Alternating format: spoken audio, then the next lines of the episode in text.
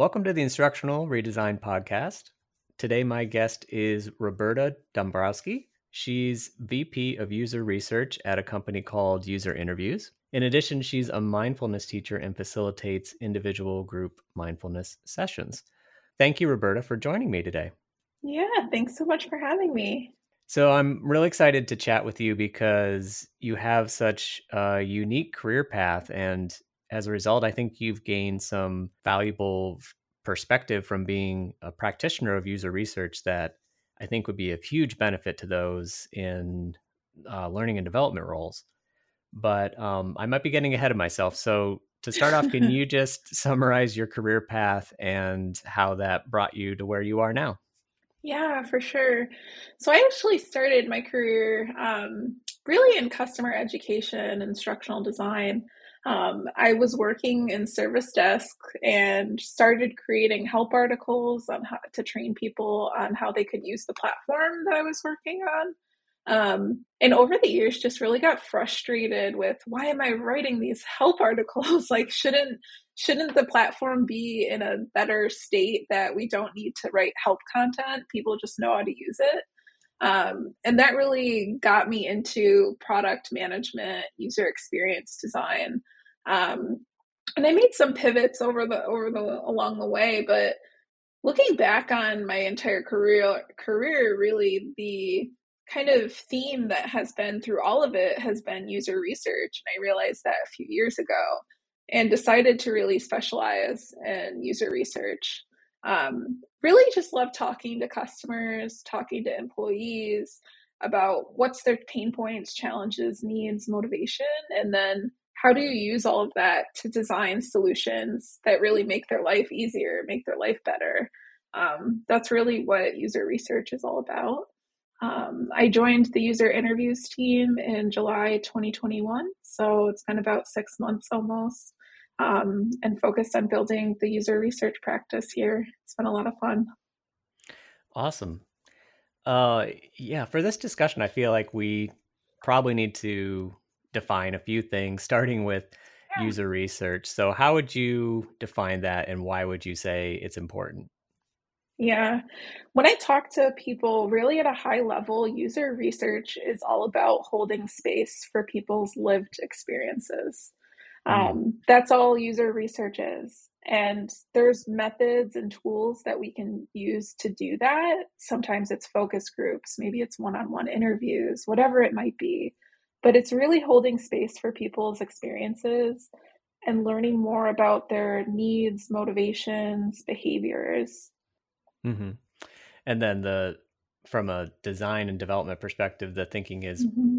you can then use all that information that you gain from trying to figure out who the user is and what their needs and desires yeah. are to create a more effective uh, end product that that meets their needs right? Yeah yeah. And it's it's over the years because like i got started in instructional design and customer education and got trained in the ADDIE model um, and over the years got more exposed to like human centered design ux research frameworks. And i had this moment i realized that really the user research section of the ADDIE model is the analysis and evaluation phase.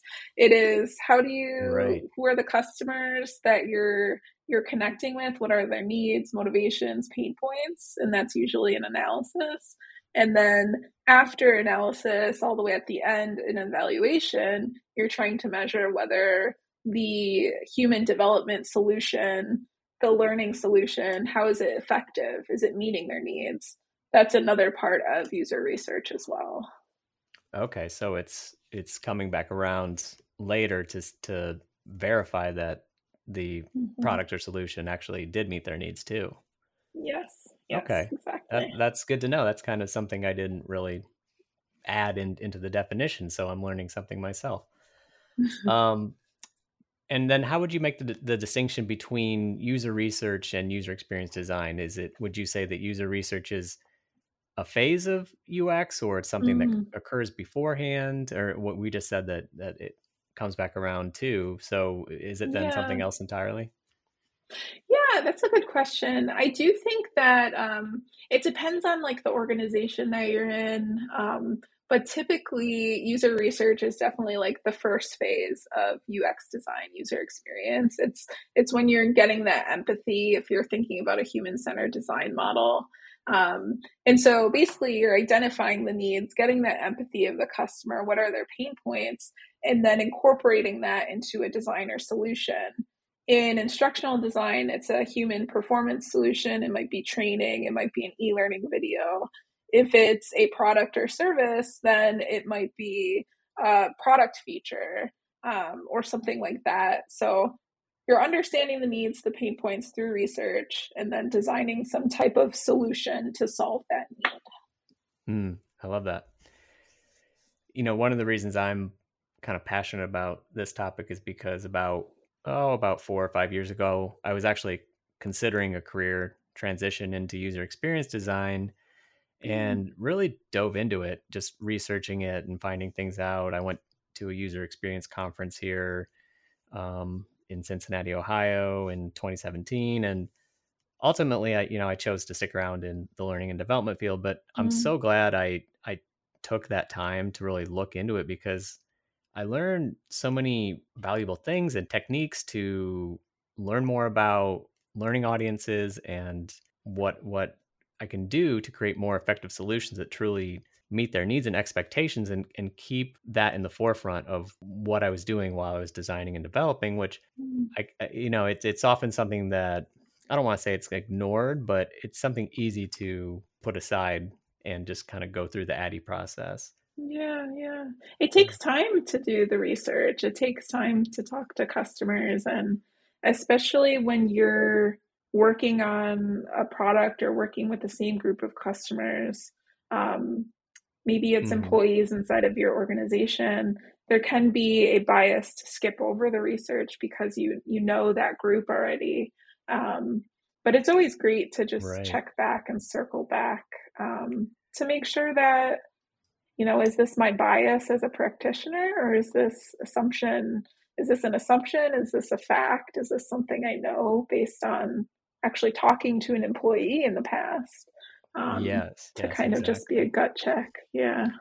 And I found the opposite can be true as well, where you take like a stakeholder's view of of the learning audience, mm. and you you kind of yeah. take that as as gospel without actually interacting with with individual users themselves so the stakeholder mm-hmm. might say well our people are like this and they just need this and then you just take them for their word and go without actually ever having talked to somebody that can definitely happen especially in large organizations um, I, I, was in a healthcare organization where we had tens of thousands of employees and we were creating learning solutions for everybody and and in that case it's it's kind of overwhelming to to even think about okay well who are who are my users where where what's their work environment like because it's just mm-hmm. across the board. Some people are in office buildings, others are in warehouses, and um, yeah, it can, it can get overwhelming pretty quick. But yeah.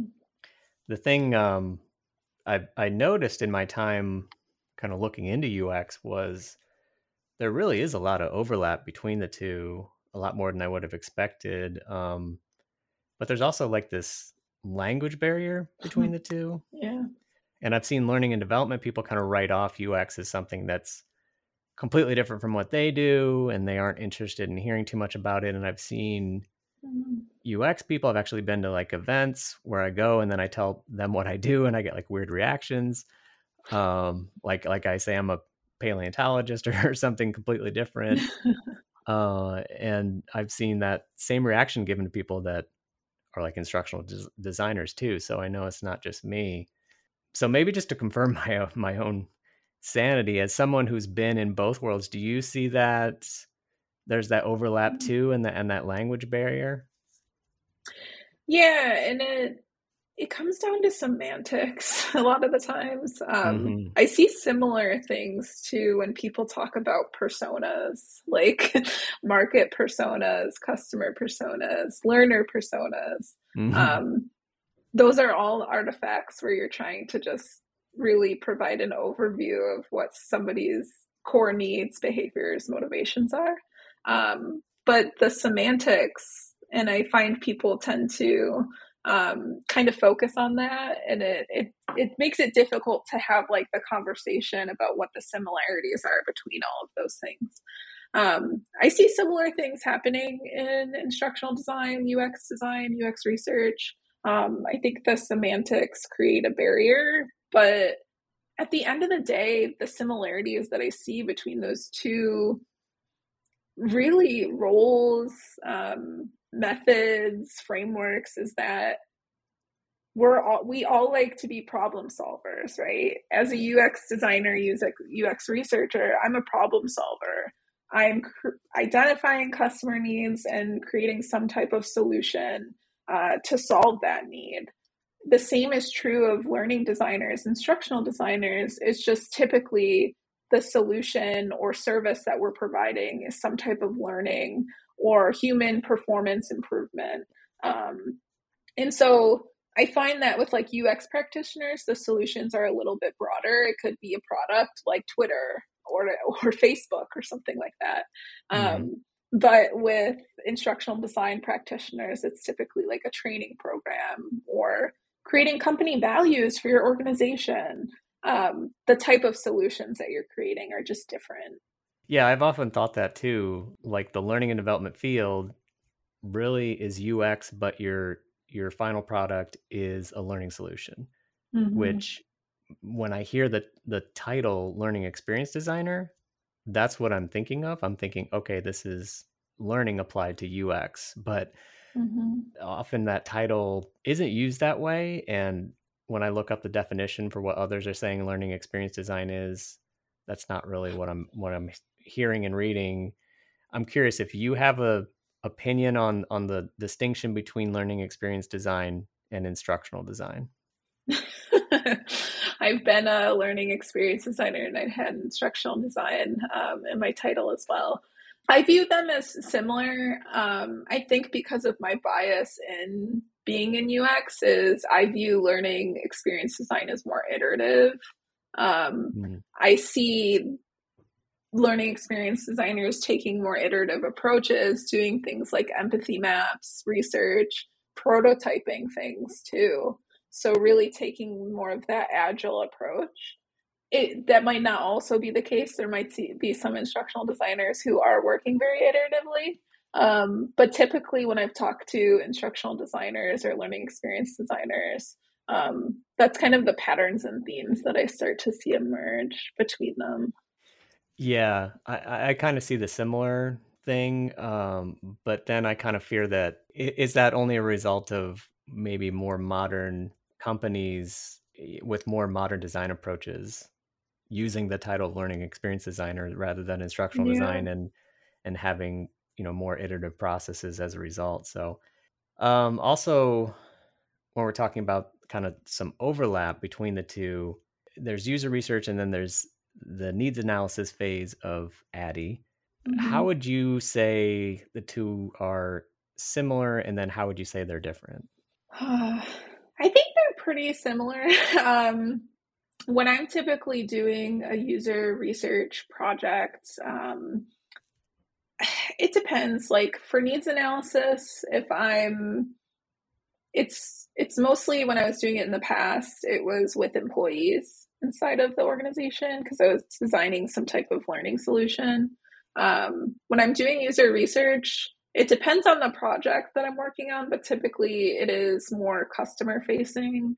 Um, it could be, I work on a product that is consumer facing and B2B.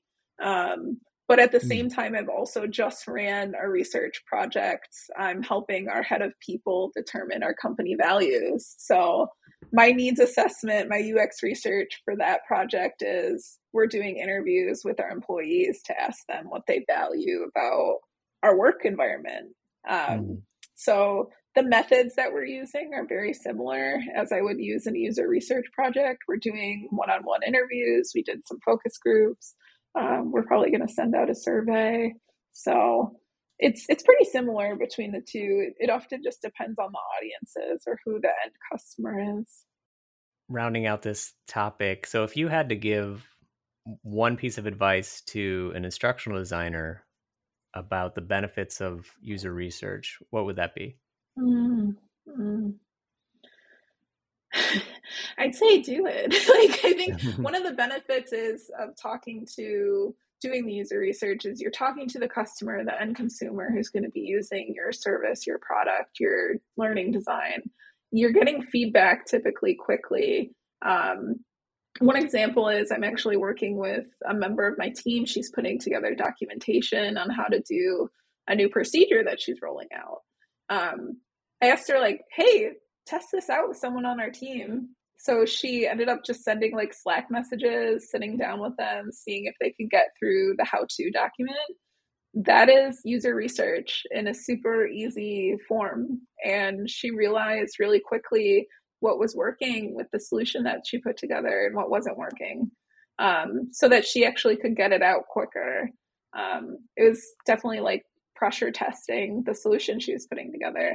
And that's one of the benefits of user research is that instead of investing like months or weeks at a time on a program design, a new course that you're putting out, um, getting it all the way to done, releasing it, and then realizing like, oh, this actually doesn't work, you can stop um, and get feedback pretty quickly and adjust along the way.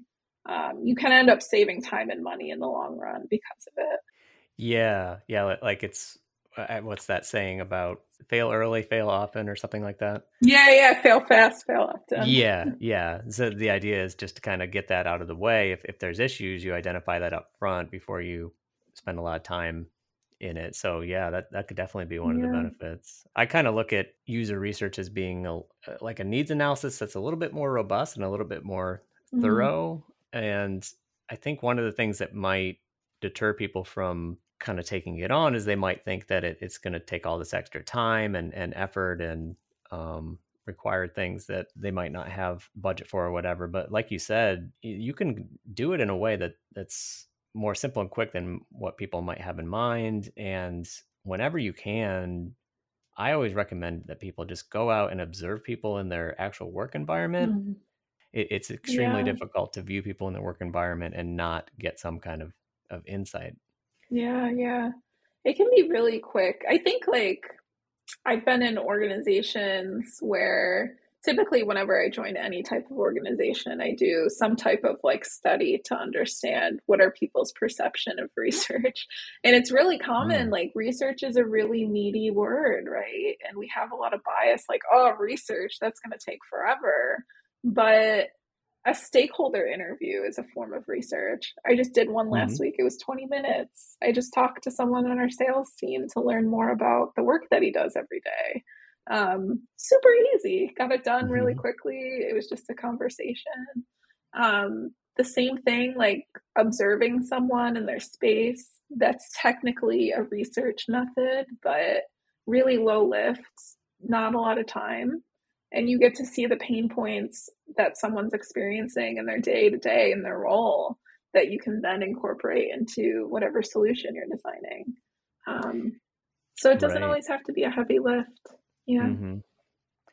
Another thing that I, I think might be um, a difficult mental shift for people is is understanding that the work that goes into user research doesn't necessarily have to be project based. Like it doesn't need to be a project to project thing that you do. Like you can mm-hmm. look into who your learning audience is and what their work environment is like, all that kind of stuff as a separate project of sorts that then informs all your other work. It doesn't mm-hmm. need to be just okay, this is the the needs analysis phase of this one project I'm working on and I need to go talk to users to fulfill this this one product. It can be an, a more overarching thing that informs all your work for your whole team. Yeah, I'm actually working on something similar with our product uh, teams uh, at user interviews. Is a lot of the time when UX teams, product teams are designing new features, it's very similar to the way that instructional designers do, where it's like project by project. Um, they want to build something, they want to measure the success of that. And so I'm working more holistically to say, what are our personas for our entire platform? and that's mm. honestly in 2022 going to be a huge focus for me. And it's going to be likely I'm going to be putting together proto personas very quickly uh, based off of what we currently know. And then doing some follow up studies to really start to identify over time who who's our customers what do we know about our customers um, and so that will be going on at the same time as our product teams are doing the individual project by project work uh, similar to the way that like instructional designers will be as well. Mm-hmm. you mentioned um, proto personas. Can you yeah, yeah, give us a definition of what those are and how they would differ from a regular persona? Yeah, so proto personas, um, I really define them as they their personas typically based on like assumptions or gut feeling, instincts, opinions, guesses. Um, whereas when you put together traditional personas, they're an artifact from a study that you ran. Whether it's a survey, one on one interviews, typically you can connect the dots between we talk to a customer, this is their need, and here's how it's reflected into the persona. Um, I will typically try to create per, per, proto personas before I kick off any type of persona study to just get our assumptions, our biases, our guesses into a tangible artifact, making it more explicit for mm-hmm. everyone who you're having, like who your stakeholders are. Um, and then we'll use that as I do follow up studies to see like how close were we to our assumptions and what we thought uh, our customers, our audiences were. Yeah, that's that's really what it's all about, isn't it? It's challenging assumptions. And now mm-hmm. that you you point out the distinction, I, I bet there's a big risk, and it's probably something I've done in the past where I've probably thought I was creating personas when really I was creating proto personas where I wasn't really yeah. putting enough research into it and just running on what I thought uh, needed to go into into the persona. Oh, I've done those too. I've done those too. And it's even true like um if you create a persona based off of talking to eight customers, is that representative of your your wider audience? You just said like you had 10,000 employees in mm. one mm-hmm. organization is talking to eight customers representative of that right. um, and o- oftentimes i'll try to blend methods too so i might identify themes from those one-on-one interviews and then send a survey or something as follow-up to kind of quantify it a little bit more for your personas mm.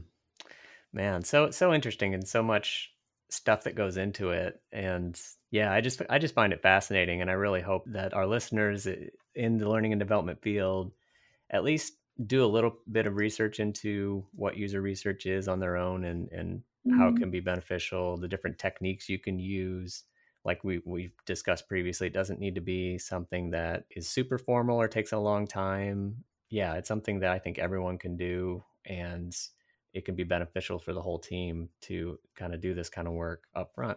I'm seeing a trend because um, at user interviews, we have many different customers from all different organizations, company sizes. I do see a theme in more enterprise companies where they're actually ha- hiring roles on people teams that are called talent researchers. And they're actually doing research HR research, talent research about what is the best way to do work inside of our organization. They answer questions about company values. Um, they're doing the research to inform learning and development. Um, so I do think that it's going to be more of a trend over time as well, is that you see more user research roles, talent research roles inside of organizations.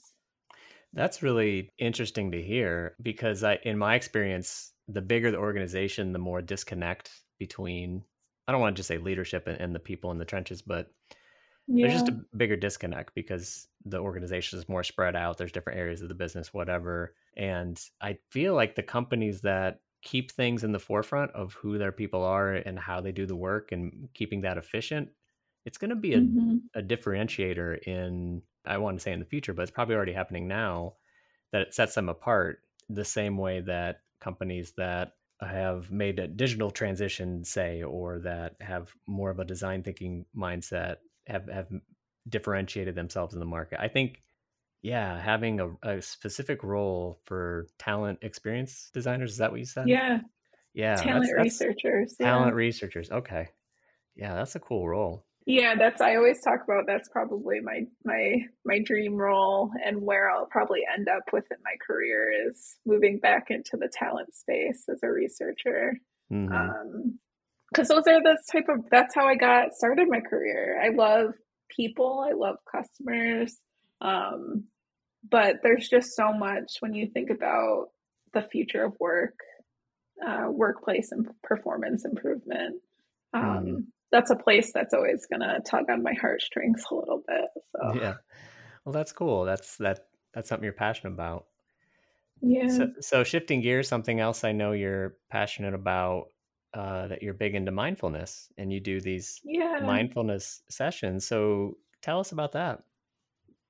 yeah. I um, I personally have been on my mindfulness and meditation journey really for the past 10 years. Um, it's helped a lot personally with like just workplace stress, um, settling in and taking things moment by moment in life. And I started uh, getting my certification two years ago through Brown U- University. Um, they have the mindfulness based stress reduction training program there. Um, and so I'm almost done with my teacher certification. Um, but shortly after joining user interviews, I actually I'm like, you know what? I'm just going to offer weekly my meditations for our employees. Um, didn't really ask for for permission. I just started doing it. Um, I hmm do it every Wednesday at one o'clock. It's 15 minutes. Everyone from the company is invited to drop in. Yeah, that's really cool and something that I, you didn't ask permission, but but I'm sure it's something that the company gets a lot of benefit out of. You know, people, Oh especially yeah, now, are just yeah, under so much stress and and the uncertainty of everything. Really, it, it helps just for to have 15 minutes to to really yeah. slow down and and focus on on just your breath or whatever. So that's really cool. Yeah, yeah, we've had a solid turnout um, each week, really. I'm, I'm so surprised. I did my final session last week before the holidays. We've had at least around five to 10 people each week. Um, hmm and for context, our company is around 80 people. Um, a and so I'm actually, turnout. It's a good turnout, yeah. And I'm going to be continuing it next year and then doing more formal workshops um, and training and education around it. But That's cool. yeah, so needed, so needed now. Yeah, yeah, and I imagine that you're doing it over Zoom or something similar, so it can scale indefinitely. That's really cool. yeah, yeah. We do it through Zoom. Um, we did have a, a retreat, an in-person retreat in October, so I got to lead one session in person, which was nice. But um, it's it's a nice way to get out my instructional design tendencies too. I just love teaching. Mhm. Um, Yeah, and so it's it's being in the Zoom room again and doing sessions like that are always nice. yeah, like a, a live facilitation. Yeah, yeah. Well, that's really cool. And um, yeah, I, I just like I said at the top, I, I really think you have a unique um, career journey, and you obviously have passions and and desires to go different places. Uh, talent researcher, that's that's a super cool field to get into. So I, I I look forward to seeing where your career goes from here. Thank you. I appreciate it.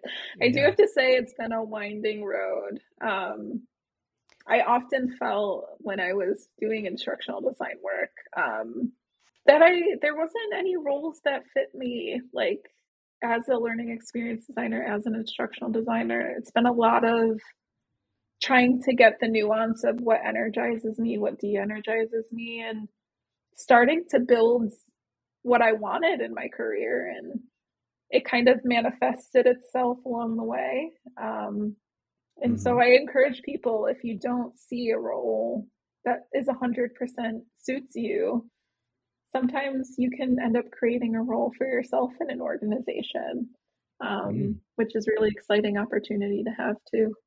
Yeah, yeah, definitely.